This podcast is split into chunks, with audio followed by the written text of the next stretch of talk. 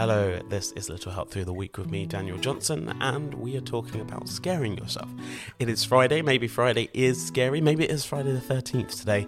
Um, it's not, but you know, it could have been. Anyway, uh, one of the main things about scaring yourself is just putting yourself in situations that are brand new.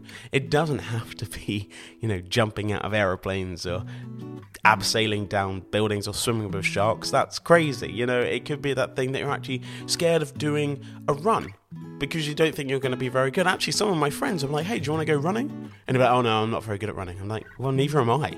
Just, just come and I'll just run with you. It doesn't make it, but no, I'll be slow. And we got out and we did it and we just chatted and it was nice and it was something at the end you were like oh, i'm so glad i did that why don't we do that again next week i'm like yeah that's perfect i do a thing called park run and it's on every saturday at 9 o'clock in all different locations all over the place and every single time i go there i feel really nervous and a bit scared and i'm like i'm doing it anyway one because i've got to run 5k it's a 5k run at 9 in the morning and normally on a friday um, I might have had a few drinks. That's fine. Um, and so I might not be feeling the best. So I get down to parkrun, and you know what? Everyone's really friendly. Everyone's really nice. And even if you don't make friends that quickly, if you keep on going to the same one, you will in the end because you'll see familiar faces.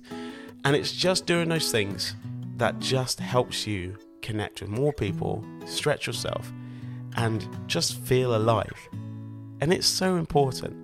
So, anyway, it's Friday, so make sure you're on your fifth thing that scares you. Um, they're all building up, which is quite nice. You'll be able to look back. Um, yet again, they can be big or small. Uh, it is the weekend coming up, so you do get a day off, so choose it wisely, and we'll see you back for the weekend.